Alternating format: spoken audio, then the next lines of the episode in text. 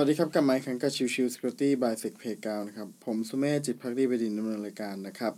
episode นี้จะเป็น episode ของวันอังคารซึ่งก็คือเรื่องของ Security Vocabulary นะครับ วันนี้ผมจะเสนอคำว่า JNDI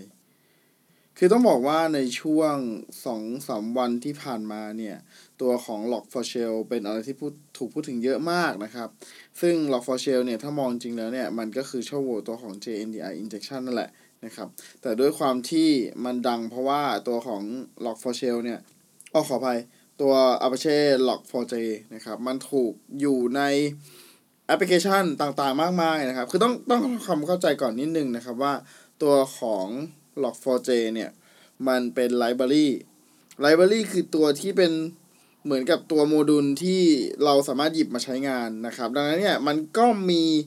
แอปพลิเคชันมากมายที่หยิบ Log4j มาใช้งานนะครับ Log4j ใช้ทำอะไร Log4j ใช้สำหรับในการ logging information ต่างๆนะครับ ไม่ว่าจะเป็นตัว logger.info หรือ logger.error หรืออะไรก็แล้วแต่นะครับ ที่ใช้ในการ log ข้อมูลเนี่ย ตัวของ Apache Log4j เนี่ยนิยมมากนะครับ เพราะว่าด้วยความที่เป็น Open Source ด้วยนะครับ แล้วก็ถือว่าเป็น Apache ตัวหนึ่งนะครับ เท่าที่ผมทราบก็เลยแบบมีการใช้งานเยอะแยะเต็มไปหมดเลยนะครับไม่ว่าจะเป็นตัวของ Apache Start 2 นะครับ ตัวของ Spring Boot นะครับ ตัวของ Apache Druid นะครับตัวของ JBoss นะครับ ตัวของ Cisco นะครับ แล้วก็อื่นๆอีกมากมายนะครับ ที่ได้รับผลกระทบตัวของ ช่องโหว่ Log4Shell นะครับ เพราะว่าด้วยความที่นี่แหละ คือมันมีการใช้งานที่ค่อนข้างง่าย มันก็เลยถูกนำไปใช้เยอะนั่นเองนะครับ ทีนี้ถ้าเรามองไปที่ตัวของช่องโหว่จริงๆอะมันคืออะไรกันแน่นะครับจริงๆ ช่องโหว่ของตัว Log4Shell นะครับ มันก็คือตัวของ JNDI injection ทีนี้อะ แล้ว JNDI injection คืออะไรนะครับ ก็ต้องวนกลับไปนิดนึงนะครับ JNDI คือ Java Naming and Directory Interface นะครับ เป็นส่วนหนึ่งของ Java Platform ซึ่งใช้สำหรับในการ look up ข้อมูลนะครับ ก็คือชัดเจนครับ Java Naming and Directory หมายความว่ามันก็คือเป็นการเชื่อมต่อไปดึงข้อมูล เรื่องของชื่อและก็เรื่องของตัว organization service ออกมานั่นเองนะครับ นั่นคือทำไมถึงมีการพยายามเชื่อมต่อลักษณะของตัว LDAP นะครับ เพราะว่า LDAP เนี่ยมันเป็นแหล่งข้อมูลในการเก็บขององค์กร มันก็เลย กลายเป็นถูกใช้ในการฝังตัวคลาสได้นั่นเองนะครับ นอกเหนือจากตัวของ LDAP แล้วนะครับ ก็จะมีตัวอื่นอย่างเช่น IMI NDS DNS I เอ่อ NIS นี้เป็นต้นนะครับ ซึ่งก็แล้วแต่เลยว่าว่าจะไปปลักกับตัวของสวิตตัวไหนก็ก็แล้วแต่การเขียนโปรแกรมของของ Java application นั้นๆนะครับ แล้วช่วงโหว่ JNDI นี่ที่ว่ามันคืออะไรนะครับ ใน Java Service หลายตัว เช่นตัว WebLogic เป็นต้นนะครับ มักมีการให้บริการลักษณะของ JNDI โดย default อยู่แล้วนะครับ กล่าวคือตัวของแอปพลิเคชันอื่นเนี่ย สามารถมาดึงข้อมูลจาก WebLogic ได้ เพราะว่าทางตัว WebLogic เนี่ยมี JNDI Service ให้บริการอยู่แล้วนั่นเองนะครับ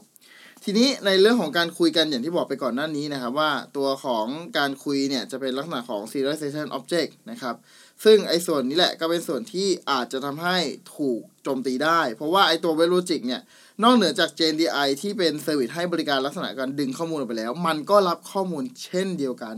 ซึ่งไอ้การรับข้อมูลตรงส่วนนี้แหละ ก็จะทำให้ถูกโจมตีได้นั่นเองนะครับ แล้วเมื่อช่องทางนั้นเนี่ยเป็นการรับ ตัวของ serialization object มันก็เลยเป็นช่องโหว่ insecure deserialization object ซะส่วนใหญ่นั่นเองนะครับ แต่ของ log4shell เนี่ยจะแตกต่างกัน log4shell เนี่ยจะเป็นตัวของ class ที่ส่งไปให้นะครับ ซึ่งจะเป็นลักษณะของ remote code execution หรือก็คือรับค่าตรงๆเป็น binary ไปในการทำงานแทนนั่นเองนะครับ ซึ่งในจุดเนี้ยมันก็เป็นช่องโหว่ที่ค่อนข้างอันตราย เช่นเดียวกัน นั่นคือจุดที่ว่าทำไม มันถึงเกิดเหตุสารพัดเหตุความรุนแรงที่มันรุนแรงมากก็เพราะอย่างนี้นั่นเองนะครับ แต่ว่าตัวของ JNDI injection จริง ๆ แล้วเนี่ย อย่างที่เห็นว่ามันจะอยู่ในตัวของแค่ Java application บางตัว อย่างเช่นตัวของ Oracle WebLogic หรือ Faster XML พวกนี้นะครับ เพราะว่าโดยปกติแล้วเนี่ย พวกนี้มันคือแอปพลิเคชันที่มี JNDI ในการเข้าใช้งาน แต่ในครั้งนี้แตกต่างกันคือตัวของ Log4Shell เนี่ย มันไปดึงค่า จากข้างนอกจากเจเอ่อจากตัวของ LDAP จากตัวของ DNS เนี้ยมาใช้งาน มันก็เลยเป็นช่องทางที่จะถูกโจมตี แล้วยิ่งหนำซ้ำตัวของ Log4j เนี่ย ดันถูกใช้ในแอปพลิเคชันต่างๆ มากมาย มันก็เลยกลายเป็นช่องทางในการที่จะถูกโจมตีผ่านส่วนนี้นั่นเองนะครับ ก็สรุป